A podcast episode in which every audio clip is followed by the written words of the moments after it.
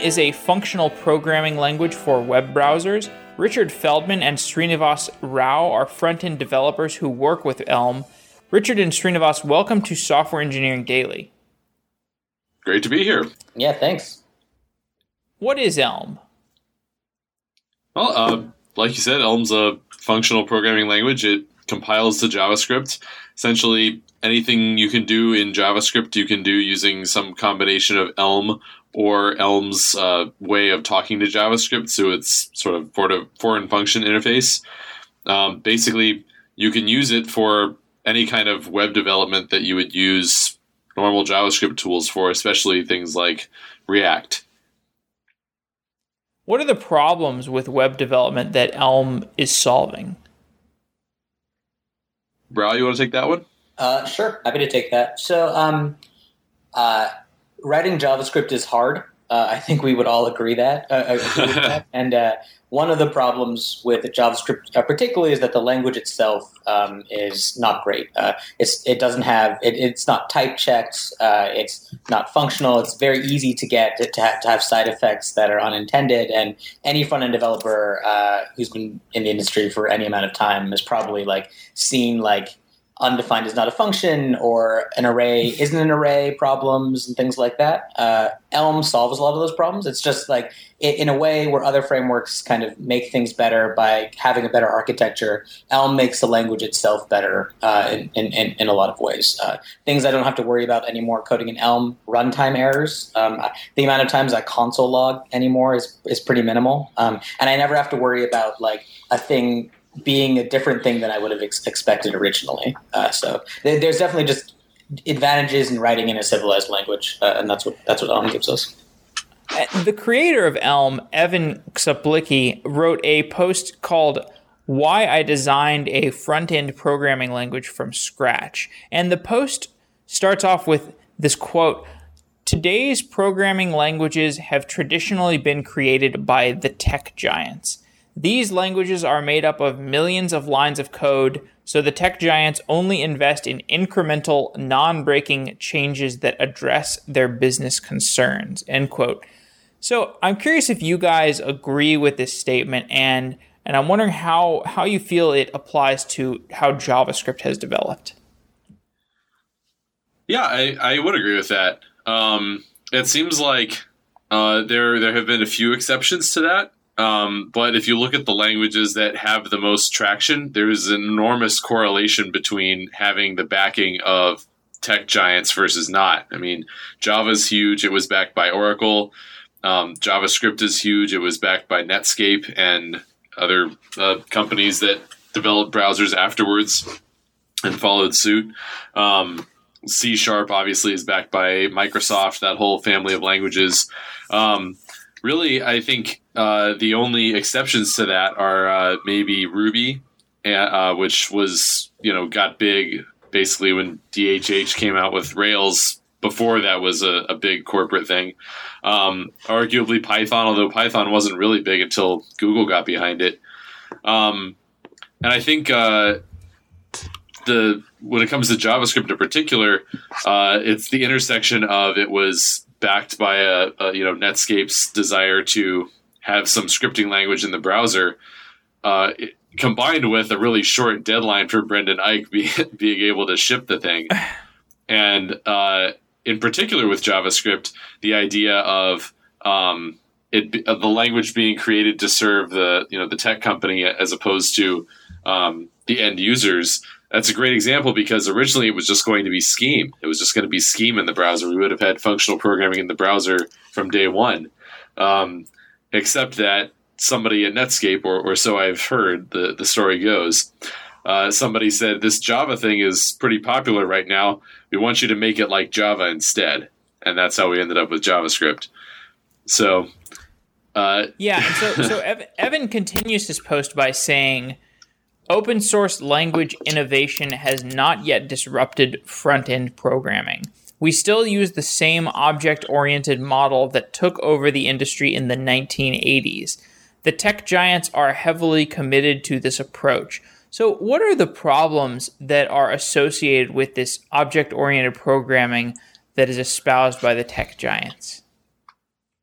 Well, uh, uh Brad, you, you have comments on that? Uh, sure. So, like, for some context, like, I think me and Richard were both like down with object-oriented programming in general. Uh, our our uh, our backend is totally OO. Obviously, we're Rails. Like, I, I don't think um, our worries are specifically around that. Uh, but uh, that said, like, there hasn't been kind of a sea change, or there hasn't been a paradigm shift in front end development basically ever when it comes to that. Like, we've accepted kind of the we, we've accepted that we're OO because everybody's doing OO everywhere. Um, but like those have specific problems on the front end, right? It's, it's we don't have um, like we have to deal with asynchronous stuff a lot more. We have to do like our the, the language and the paradigm is around events regardless, um, which means that something like the actor model just makes a lot more sense um, for the problems we're solving. Um, and I think we sometimes fall back on OO kind of as default. Uh, that said, yeah, again, I, I don't think OO in particular is a problem. Maybe Richard, you're angrier about that.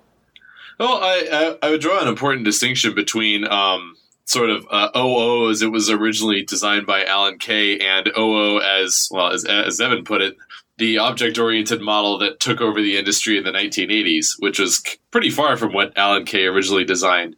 Um, because originally uh, his version of OO was all about immutability and about um, you know objects talking to one another, and it was more about organization of where to um, you know where your functions should live in regards to the the data they're working on, and a lot less about mutation.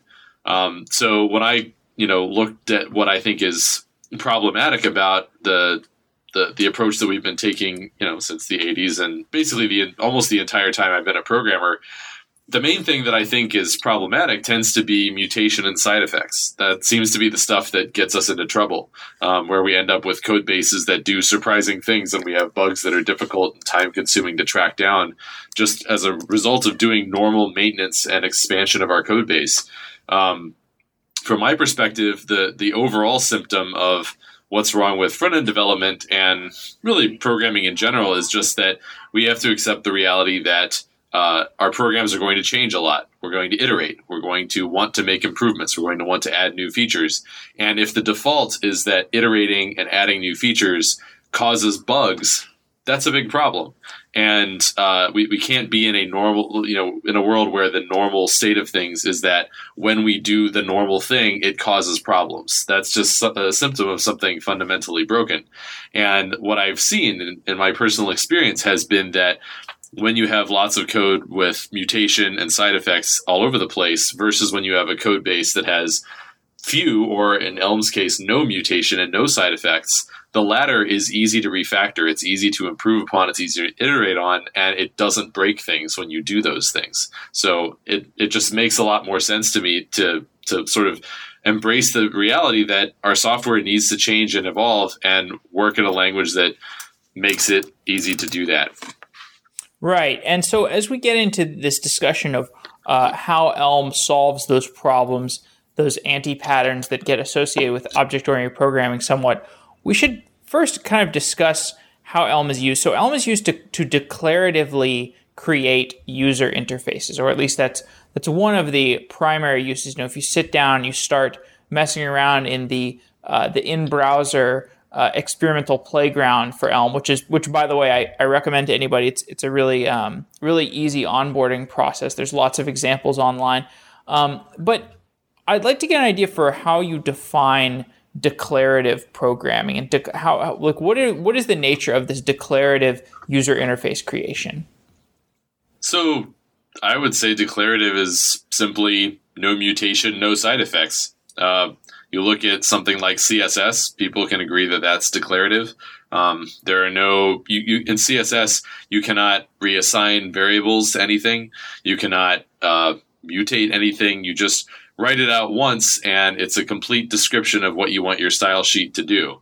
Elm is the same way. As crazy as that sounds, since Elm has things like if and you know branching conditionals and and uh, and it can cause the the browser to perform tasks that themselves have side effects or, or that have effects rather.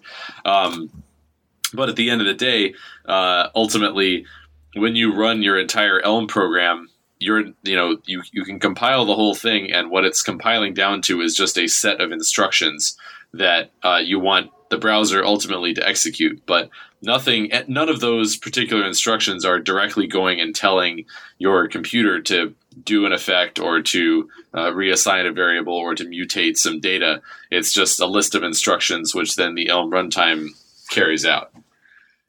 And so this this declarative programming is also uh, functional. And um, I'm curious what you think are the conceptual leaps that programmers have to make to get from procedural programming to functional programming. Uh, sure, I can take that. So, like, I think as someone who's come to functional programming like relatively recently, um, I think the biggest jump is that uh, basically smaller transformations are harder. Uh, things like changing a key in a mapping or, or adding an element to a list are slightly more difficult um, just because you can't you can't pull something out change it and expect the original thing to have changed right? And, and that's a big jump for, for for a lot of us. But the other side of that is larger transformations are much much easier to reason around in in, in, in a functional style. Um, and well, what that means is like uh, like when I write a giant function that takes in a model and returns a new model, I never have to worry about things changing that I didn't that I never expected uh, never expected to. So at least for me, like that's the big jump between procedural and and, and, and a functional style. Um, but I don't know. Maybe Richard has a better sense. Yeah, I would agree with that.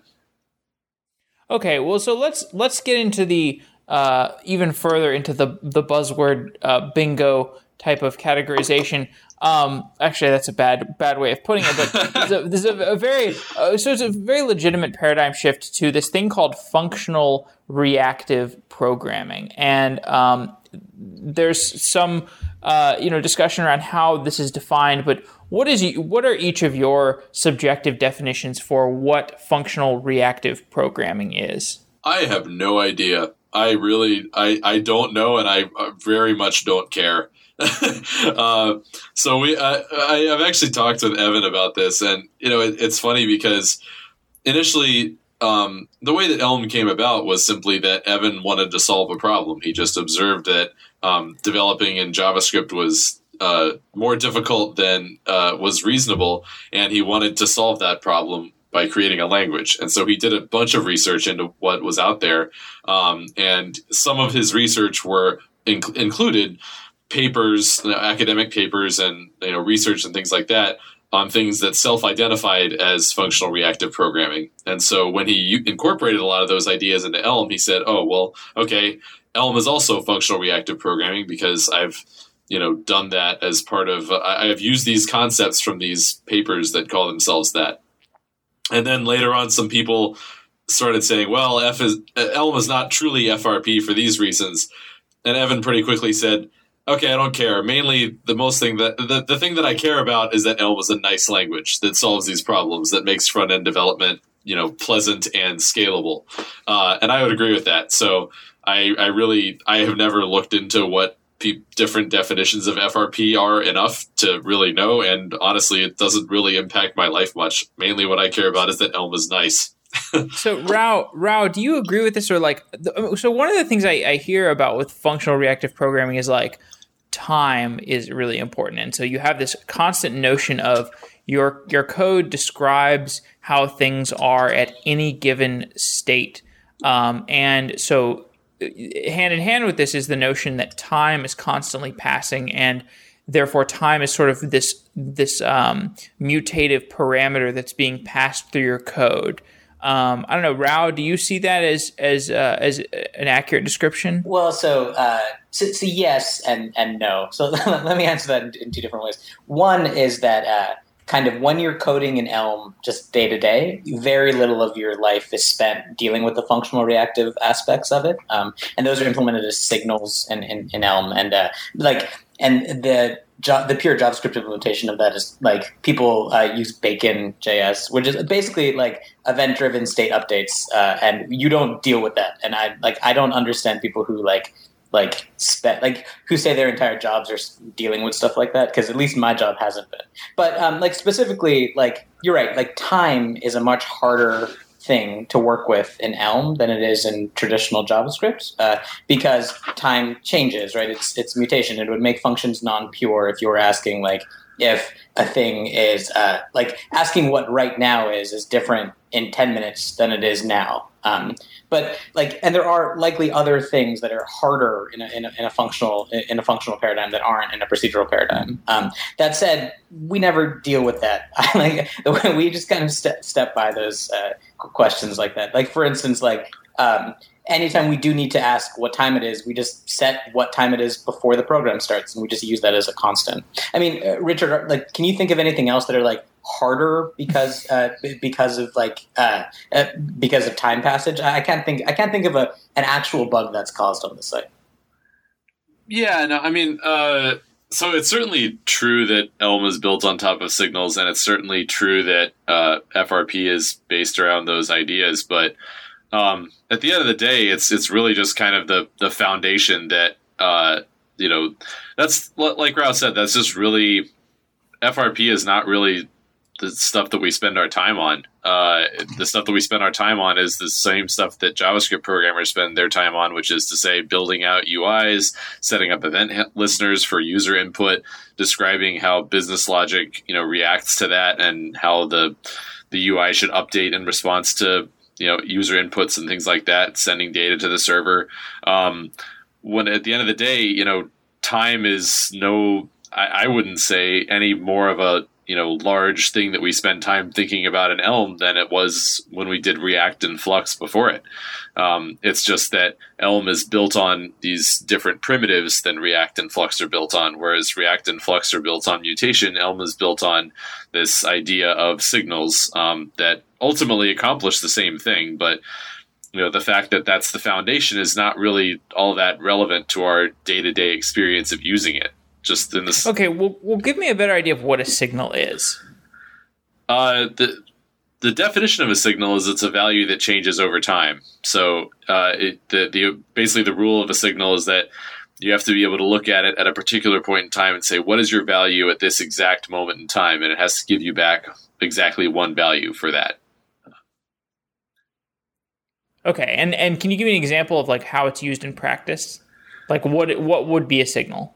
Um, sure. So uh, as as Rao noted, the uh, the well the current time I guess is kind of a a tautological example.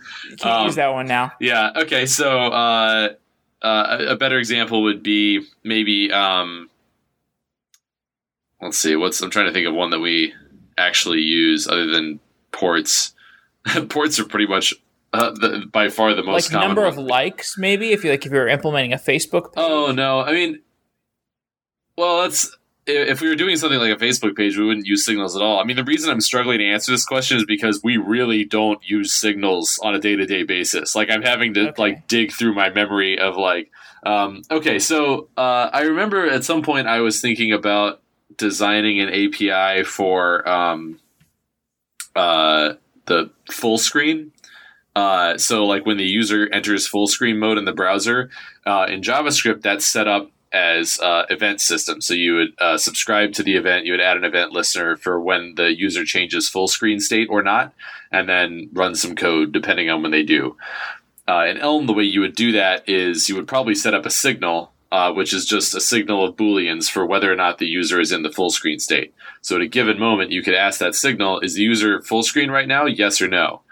And uh, as you know, over time, as as the program continues running, it's going to accumulate. You know, at this moment it's false. At this moment it's false. At this moment it's false. And finally, the user, uh, you know, enters full screen mode, and now it changes to true, and then it stays true until they exit full screen mode again. And so, because of the way Elm is architected, um, you could write your UI in terms of that, and basically instead of you know adding an event listener imperatively, um, you would instead basically listen for changes to that signal because that amounts to the same thing. It's just a different way of describing it. Is it like a watcher? Um, in that example, you could kind of think of it that way, but okay. Sure. Okay. Well, let's let's discuss the Elm architecture, which is the basic pattern for which all Elm programs are written. So, Richard, could you give me a high level description of the Elm architecture? Sure. Uh, you have three components or, or three pieces to it: uh, your model, your view function, and your update. So essentially, uh, you have a model, which is just a bunch of immutable data that represents your entire application state. You have your view, which takes that model and uh, translates it into what you want the screen to look like, what you want the interface to look like. Um, and then you have your update, and your update function takes a model and an action, uh, which is a description of how you want that model to change, and then applies that action to the model in order to give you back a new model. So the cycle that happens there is uh, when the user, perf- so the view function uh, takes the model and renders the view. And as part of rendering that view, it also describes uh, when users give various inputs, such as clicking on things or pressing um, uh, keys on the keyboard, things like that, drag and drop, what have you. Um, when the users uh, make certain inputs happen, then those inputs get translated into actions. And then those actions get fed into the update function along with the current model in order to translate it into a new model. At which point you take the new model and it gets uh, the the view function gets called again uh, with the new model and re-renders everything. And much like with React and all sorts of other uh, nice virtual DOM implementations, the uh, the view function is returning a virtual DOM, which is just a representation of how you want the screen to look, and uh, Elm under the hood will take care of diffing that with the previous representation and very efficiently coming up with the minimal set of actual DOM updates necessary to make that change happen and applying them uh, uh, to the screen. So you're just essentially working declaratively with your model, your update function, and your view function, and uh, the Elm runtime is taking care of the rest. Let's talk about that in more detail. How how does the Elm architecture compare to the classic model view controller strategy? Uh, Brad, you want to take that? Yeah, sure. Happy to take a shot at that. I mean, um, so there's like the classic MVC, there's like Rails MVC, and what front end has come to turn like MV whatever, right? Um, and I think anyone who's had any experience with other front end frameworks who refer who who have models and views, um, or in React parlance like components and stores, um, will like the jump is pretty pretty similar. Um, there's like state in one place and, and mutation and like uh, how to uh, transform state in, in, in one place in the store in the model, and then the view handles the uh, or the view or the component handles the actual rendering of that thing. And then in React, there's like a dispatcher that stays in the middle. In other in other systems, there's a controller that stays in the middle. But uh, in kind of big picture, the separation is very very similar to um, to, to, to something like to, to, to, other frameworks and to what we would think of as MVC. I mean, the, the big difference obviously is that like it's all functional. So the model doesn't actually have like run transformations on itself. The model is just a bucket of functions that take in um, a record or like a, a, basically a, a, big piece of state and return a new thing that has one or two attributes changed. So the, like the, mo- the, the model itself d- doesn't store state; it's just a series of, uh, of functions that transform state. Okay, and Richard, as I understand, you've done a fair amount of work moving a application from uh, you know some previous uh, architecture to to using Elm, um, and I'm curious what that uh, transformative process has been like. Um, so I would say that it depends on what architecture you're coming from. Uh, so I I did it once with a side project of mine called Dreamwriter, and then I did it on a very small scale at uh, NoRedInk, uh, which is where Rao and I work. And um, by the way, we're hiring. And uh, and we uh, so with Dreamwriter, I started with React and Flux and essentially ported the whole thing over to the Elm architecture. Um, that was not a big shift because uh, mainly the the change was uh, you know making the language jump. It wasn't so much an architectural um, paradigm shift really. Uh, as it happened, I only had one Flux store, so essentially, if you've only got one Flux store, then mapping that to an update function is uh, pretty mechanical.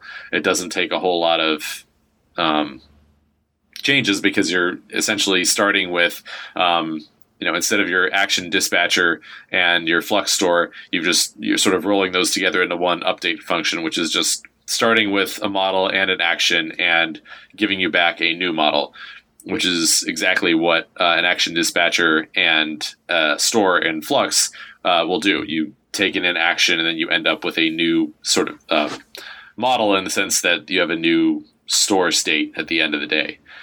So that was not a big deal. At NoRedInk, uh, we it was even smaller than that because it was literally just rewriting one Flux store. So I guess uh, it, when we introduced it at NoRedInk, it wasn't so much of a um, introducing the Elm architecture right off the bat. It was more just rewriting one small Flux store in Elm. And then once we determined that this was something that we liked and that we wanted to start using more, then we started using the Elm architecture from scratch on all of our new UIs that were, uh, you know, built out for new features. Wow. So, okay. So you're planning to to really um, build out the aspect the, the, or flesh out more of your architecture in Elm going forward. Oh yeah. I mean, all of our new stuff's in Elm. I mean, it's, yeah, it's uh, been probably what three months of just every new thing is Elm. Oh yeah, if not more. Yeah. How has that has that improved uh, developer productivity, or in what ways has that changed how you how you write applications? Well, I think it's definitely uh, so the the speed at which we're writing new features has probably slowed down a little um, just because when we first started doing elm richard was the only one who had any experience in it the only anyone knows who had experience in functional programming at all. And now there's probably five of us uh, who do functional programming in elm. Um, so we the initial like jump uh, was definitely a little slower. But uh, that said we have a lot fewer bugs and it's much much easier to change things. So it pays for itself almost immediately because we will have a feature, then have 10 spec changes, and those spec changes, instead of taking two days each, will take an hour or two, and we just know the code works. Why is that? How do you get those huge speed gains? Uh, well, uh, so at least from my perspective, the big thing is um, in what we were in React before, and I think a big problem with any front end code, or really code, uh, any like code base that can that has mutations in general, um, is that if I change something, I'm not sure if it will still work at runtime. So if I change a variable that used to be a boolean to an array uh, in in a React code base, I'd have to try every single component that might use that value to see if it will uh, to, to, see if, if it'll still work the way I expect it to. Because React code will compile even if you give it bad parameters. Um, in in Elm, you have a compiler and a, and a great compiler at that. So if I change an attribute uh, or change one uh, change how, how something is stored, I'll immediately know everywhere in the code base where I need to update. Um, so the result is like it's very quick to it's very quick to change things and you, you have a lot more freedom to, to, to, to be flexible about, about, that stuff because you, you just know that uh, the compiler has your back the entire time. I'd love for a more in-depth discussion about elm versus react. What are the uh, what are the, the most important points of comparison when you're looking at elm versus react? I would say the most important one is the compiler um, so you can, if you want, use React with the Elm architecture and immutability, and you can choose not to use side effects anywhere. So what that would basically look like is uh, so Redux uh, is essentially an implementation of the Elm architecture for React. Um, so you could use that. You could use uh, an immutables library like immutable.js or seamless immutable or any of the others. You could use um, uh, essentially actions in a style where you're deliberately not doing side effects anywhere and, and using discipline make sure that you're only using side effects in uh, you know you're in, in one place. So they operate more like managed effects than side effects. The problem is even if you do all of those things you don't have guarantees around them. Um, you're just uh, benefiting from them to the extent that you are successful at maintaining your own discipline so the problem with that is that uh, we're human and we make mistakes. We try to stick to something, but we inadvertently fail to from time to time. It's just inevitable. And with Elm, you not only are doing all of those things, but the compiler is guaranteeing that you're never breaking those invariants. So, for example, um, if you look at any given function in Elm and it says it returns a string, you know for sure that several things. One, that it returns a string always. Two, that it's not mutating any other part of your program. Three, that it has no side effects because the only way anything in Elm can do any effect is if it returns a task, which is kind of like a promise, um, instead of some bare data type like a string or a record or a list or something like that. So just right off the bat, you eliminate this huge class of errors just by looking at the return type of any given function. And as Rao mentioned, the compiler guarantees that. You can't mess that up. If you say that it's returning a string, or for example, if you have several different pathways with branching ifs and things like that and calling other functions, um, if sometimes it returns a string and sometimes it returns a task, the compiler won't let you do that. It says, no, you need to always return one or the other. You have to be consistent. Um, also, it there, there's no concept of null or undefined or nil or anything like that in Elm. Uh, instead of the absence of a value being something that can sort of permeate through your program and lead to undefined is not a function and things like that, uh, instead it's opt in. You have to specifically say when a value might be missing, and you can't forget to handle it. So that's um, basically why we don't really see runtime exceptions anymore because our Elm code is uh, backed by the Elm compiler, and it just catches all of that stuff ahead of time. Yeah, I'd add, especially like specific on that point, like uh, in React, you're constantly re- refreshing the browser to see if like things are still working. Uh, and there are entire days where I, I, don't even look at the browser when I'm coding in Elm code uh, because mm. I just know it's going to work. Uh, which is right. pretty amazing.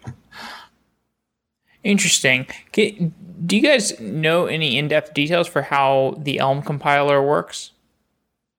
Crazy magic. uh, I, uh, what do you want to know? I, I know. Well, I mean, is, how hard is it to write an in like a fast in-browser compiler? So the compiler doesn't run in the browser. I mean, it runs in the command line. Um, oh, okay. yeah. Uh, I know that it depends on how nice you want to make it. So Evan has invested a ton of time in not only making sure that it works properly and works really fast, both of which it does, but also in just giving really nice error messages when things go wrong.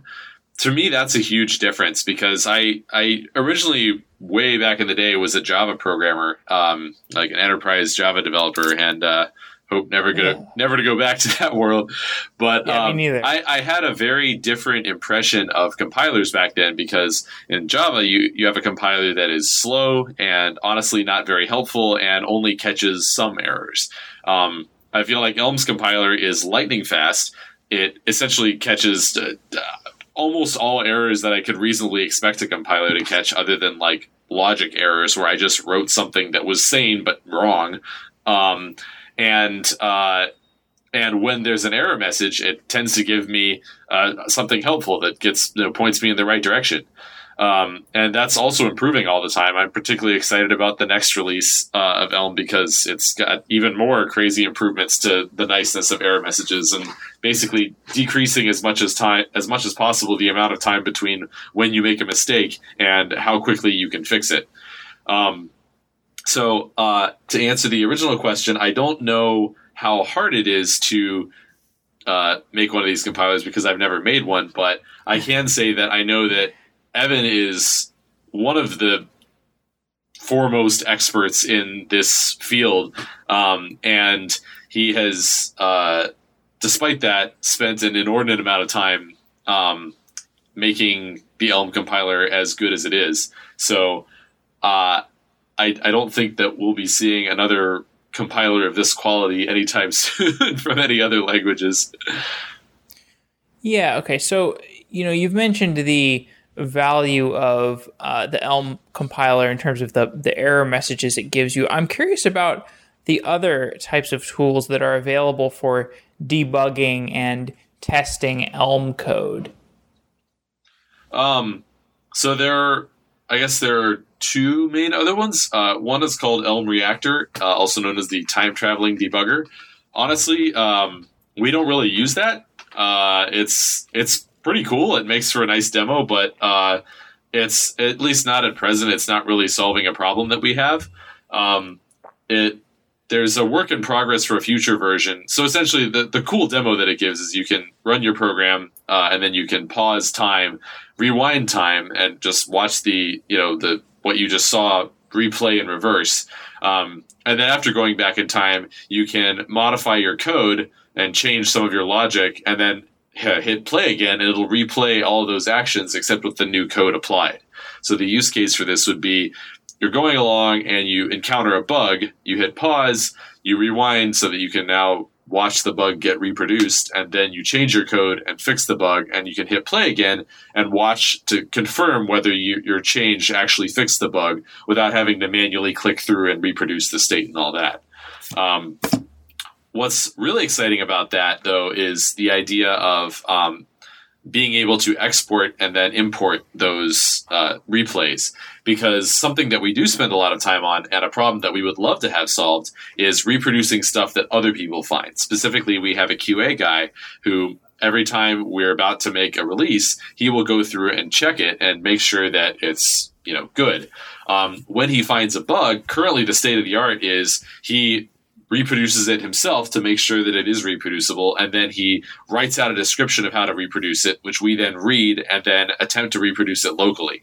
Um, there's a lot of time wasted in that reproduction process. It would be way better if we could just have him running Elm Reactor, and then once he hits a bug, he just hits pause, exports it, sends it to us, we import it, and then now we have the exact test case that he um, uh, came up with. Not to mention, not only can we do it um, for our local development, but in theory, uh, once we have that in a data form, we could also use it to write an automatic integration test to make sure that that no longer reproduces going forward as part of our test suite. Um, so that would be awesome, but uh, that that's not out yet. uh, I know the guy who's working on that, but uh, he's not done with it yet. So uh, that's one tool is Elm Reactor. The other tool is uh, Elm Test, which essentially runs on Node.js and just runs unit tests against um, your Elm code. So we use that for testing things like validation logic, uh, just general business logic. Um, in some cases, we use that in conjunction with Elm Check, which is sort of a uh, property-based testing tool, so, uh, like QuickCheck, where it generates a bunch of random data according to your specifications and runs your tests like hundred times with a bunch of different random inputs, so you can assert various properties about the results. Um, so, from my perspective, those would be the two main tools for that. And I'd love to get some more color on the the culture around open source on the Elm project. Like, how many people are working on Elm related projects, and how how is the culture growing? Well, um, I don't know exact numbers as far as the, uh, how how many people are using it, but uh, it's definitely growing quickly. Um, I, I think like a year ago, I remember being on the uh, the Elm Discuss mailing list, and we would see uh, a couple of posts every day, and that like you know uh, the same kind of handful of people on it. But now I just can't keep track of it. There's just too many new people all the time posting stuff um, and asking questions and getting impressively detailed answers. Um, so I haven't really done any measurement, but one metric is that basically Evan has been unable to keep up with the mailing list anymore because the volume is too high. Where he used to sort of you know respond individually to people, now he's like, I just can't. I'll just I'll be spending all day on this if I if I keep monitoring it. Um, so now he's kind of like delegating it and trusting that some of the the you know older community members uh, will will ping him if something important comes up, and uh, so that it doesn't escape his attention. But um, so there's that. There's now, I mean, several companies using it in production. There's us, CircuitHub, Futurice. Um, uh, we uh, periodically we hear companies tweet about it that they they've shipped some Elm production thing, and we're like, "Who are you? We never even heard of you." Um, and uh, so it's it's definitely growing. It's growing quickly, and uh, I, I'm really excited to be you know one of the companies on the forefront of this stuff. How, uh, give me a better idea of how Elm interacts with traditional web technologies like like HTML and CSS and JavaScript? Uh, sure. I mean, I think uh, like Elm to CSS is the, it's the exact same to to HTML CSS or JavaScript CSS, right? Like it's a totally separate thing. It also has no. I mean, maybe our ops guy wouldn't agree with this, but it has no bearing on our on like our backend at all. Um, the there the only interop we ever have to do is Elm to JavaScript, uh, and Elm has a pretty nice interface for this called ports, where basically you can call out to whatever JavaScript library you want. Um, for instance, like we use uh, an old jQuery date picker that we want to keep on the site. Well, maybe want to keep on the site, but we, we are keeping on the site. Uh, we do. obviously, we can't ensure that it doesn't have mutative side effects. Um, so Elm lets you kind of put JavaScript code, like arbitrary JavaScript code, in containers where you where you say where Elm is basically like, okay, it's cool that this that like you're cool with this piece of code and you're cool if it causes mutations, and we have to say yes. Uh, so there are like certain parts where um, where where where we have these ports to things, um, but most of the time we're just writing Elm, um, and like the the interop stuff is like very simple or, or mostly just a boilerplate. Um, but yeah, I mean to, to HTML, um, it's not like Ember or, or Angular where you're writing like half HTML, half JavaScript templates. Um, in, in Elm, you write your, your HTML through Elm helper functions. Um, it looks a little bit like uh, React code minus JSX. So you, like you have little helper, you have a helper called div that takes an attribute called class. Um, but it's fairly straightforward. Um, our designer has actually started looking at it. Um, it's like not, it's not, it's not uh, crazy. It, it, it, has the same structure as HTML. It just isn't organized. It, it just doesn't have doesn't have the same syntax. Um, but yeah, I mean, in general, like it feels a lot like JavaScript development. Right. Okay. So if I have some experience with JavaScript or just with Rails, how do I get started with Elm? Uh, so we have a blog post about that actually. Uh, it's called "Building a Live Validated Sign Up Form in Elm," and uh, essentially, it literally just assumes that you know JavaScript, and that's it. Uh, it doesn't assume any knowledge of any functional programming or any Elm knowledge whatsoever, and it just takes you through start to finish, um, from getting started to building things to extending it, etc., uh, making a sign up form with live Ajax validation and things like that. Okay. That's on our company blog. Sure. Uh, Rao, do you have any suggestions? Because I think you, you probably started programming Elm more recently. Well, I'd suggest having Richard at your beck and call uh, for me. Um, but I, I, would say, like, if you're familiar with uh, React or Ember or Angular, the conceptual jump just isn't um, isn't that much. Uh, it's it's not that big of a deal. The syntax is a little bit hard to get through, but given a week, it wouldn't be. It, it, it wasn't it wasn't that big of a deal either. Like for for context, like uh, I like my very first day writing Elm to writing my big feature in Elm was probably a month of time. Um, and now I feel totally comfortable, probably what three or four months in, um, just like I feel totally comfortable with the language now. So I, I don't think the jump is uh, is p- particularly huge. Uh, and if you're coming from uh, like organized JavaScript that isn't just jQuery soup on the page, then you'll have no trouble kind of getting getting the Elm architecture down.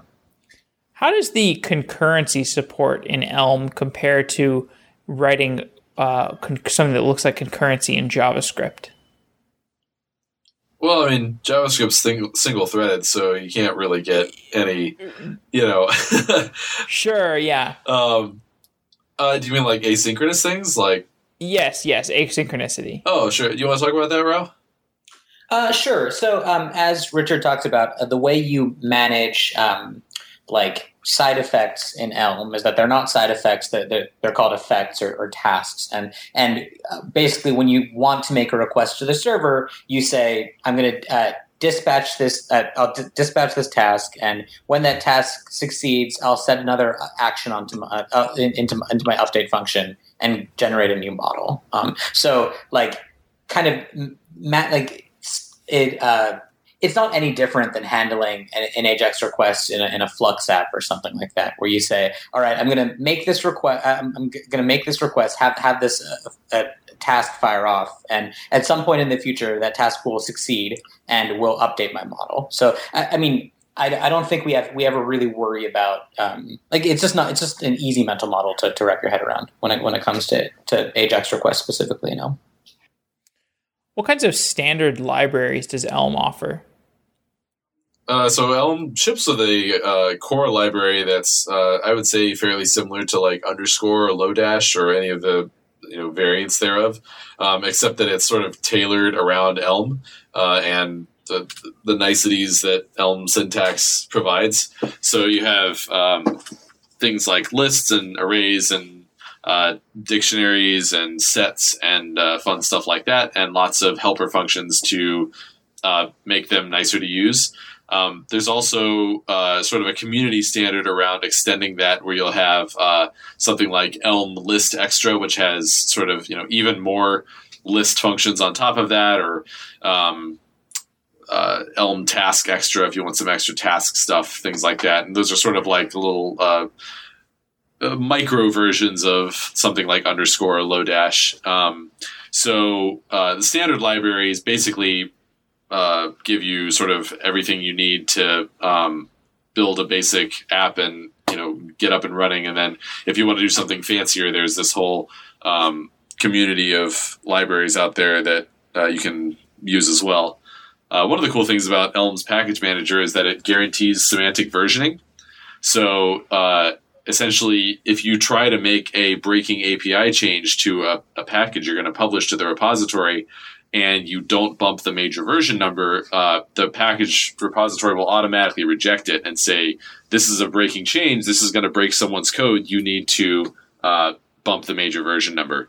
Which makes it, uh, you know, from our perspective, a lot easier to trust that when we're upgrading our packages, that we're you know not going to have any surprises. And even if there would be surprises, the package tool also lets you run a diff. So you can say Elm package diff, and you give it two version numbers and the, the name of the package, and it will just show you what changed, like um, between those two. It'll say like, okay, this thing was added. This function changed from taking this and returning that to taking this thing and returning that other thing, etc. So um, the getting libraries from the community is a much nicer experience in Elm than it, it has been with like um, npm or Bower things like that. Sure. Um, what's the future of Elm? Uh, it replaces JavaScript. No, that, wouldn't that be nice? Well, you um, joke, but uh, there's there's a grain of truth in every joke. uh, yeah, we'll see. Um, uh, uh, the the main thing that's on the future of Elm uh, from a big picture perspective is uh, Elm on Node, so you can actually start uh, writing things on the server. Definitely, there's a much greater sense of urgency around Elm for the browser because there are a lot, a lot, a lot of solutions you can turn to on the server, and way fewer on the browser. So, uh, although Elm's paradigm is you know perfectly well suited for you know, server side development as well. Um, there's just a, a, much greater focus right now on the browser, and pretty much the only Elm thing that runs on Node is Elm Test because it you know you want it to run from the console rather than having to bring up a browser just to run your unit tests. But other than that, um, there really hasn't been uh, any anything released or any r- libraries released for re- writing uh, Elm code on the server side. Even though conceptually, there's no reason you couldn't do it right now. Uh, yeah, I'd add to that that like um, I, I, don't know like what the future of Elm is, but it does seem like the future of other front end tools is Elm, if that makes any sense. Like versions mm. of, hmm. like the new tooling around React, for instance, Redux, like both like that seems a lot like the Elm architecture, or like stateless components is a thing that Elm has been doing, and React is like getting closer to. Uh, Ember is like went from something closer to the Angular model to closer to the React model, and React is getting closer to the Elm model. Kind of this notion of uh, having state in a single place where uh, it's easy to manage and all transformations on it are pure, um, like seems like where front end development is going um, altogether. Whether that's an Elm or not, I don't know, but uh, I think Elm is kind of on the right track. Well, what I find curious about that development is it seems like it's this uh, sort of like mental convergence of the developer community on that model, and it's not like led by anybody specifically, but it's interesting because like it seems like the minds are converging on this idea, and I, I don't know. Is there are there some underlying factors that are driving that? Honestly, I think it's mainly just that we've had a lot of pain points for years and years in front end and people have tried a lot of solutions and these are the first set of solutions where people are actually feeling like it's solving the problem i think that you know historically if you you know, we, we had a, a, bunch of different attempts at a bunch of different MVC frameworks, but ultimately, at the end of the day, the reason that people were saying like, "Oh, should I be using Angular? Should I be using Ember? Should I be using Knockout? Should I be using?" You know, there were a million different flavors of MVC, and I think the reason there was was never a clear winner is just because MVC wasn't solving the problem. I mean, it was mm-hmm. making some things easier, but fundamentally, there was still this big problem. I think the next evolution of that is that people are saying, okay, wow, this virtual DOM idea is really good. And the reason that everybody's going from Angular to React or from Ember to React or, you know, everybody is going to React is just that virtual DOM is just you know a good solution to these problems and i think that now we're pretty clearly seeing the same kind of thing happen where people were saying okay flux that seems like a better idea than what we had before but pretty quickly now people are saying okay well wait a minute actually you know flux solves a bunch of these problems but it's kind of a a stepping stone. What is it a stepping stone towards? And the answer is sort of a single state atom, which is why people are starting to talk about, okay, I think actually Redux is where we want to end up. Um, and especially when you have a single state atom, there are these concrete benefits. Like you can have a time traveling debugger. You can, which uh, you know Redux has as well. It's not just Elm that has that anymore because what you need for that is a single state atom. Uh, as opposed to state scattered around your application and with each component being you know the owner of its own state and uh, now that we're starting to see this convergence on that, and people are starting to say, "Well, this has concrete benefits um, to, to, organizing things this way," um, I think the the next logical step is going to be, okay, what if I already have all of these things? If I'm already organizing my JavaScript this way, why am I not using Elm, which takes this a step further and says, you know, sort of the, the cost of Elm, if, you know, there is a cost primarily, is that you have to do all of these things uh, you know, you, you, you have no choice but to have a single state atom and to have um, immutability everywhere and to have no side effects. But if you've already concluded that you don't want to have those things, then that cost kind of goes away. And at that point, it's just like, well, what do I have to learn? I have to learn some syntax, I guess. Um, and then the benefits you get are no more runtime exceptions, which I think, and my experience has been, is kind of a big deal, and that JavaScript will never ever have. Oh well, I think there's also a similar march toward functional programming. Like I think people who are into functional programming also talk about it as though like this is just like the long arc of history is bending toward functional programming, um, and that started years before we were developers and will continue years after us. And I think like like it's happening on the front end faster, but we're seeing that movement everywhere. And I think Elm is just another uh, another one of the uh, another language that's great that that people are turning to because of it because of its functional style. I, I just got to cool. shout out that was an excellent MLK reference. Crafted on functional programming. Well done. cool. Well, that sounds like a, a good place to stop. Um, Richard and Rao, thanks for coming out to Software Engineering Daily and giving us an overview of Elm. It's been really nice talking to you guys. Yeah, thanks for having us. Yeah, thanks.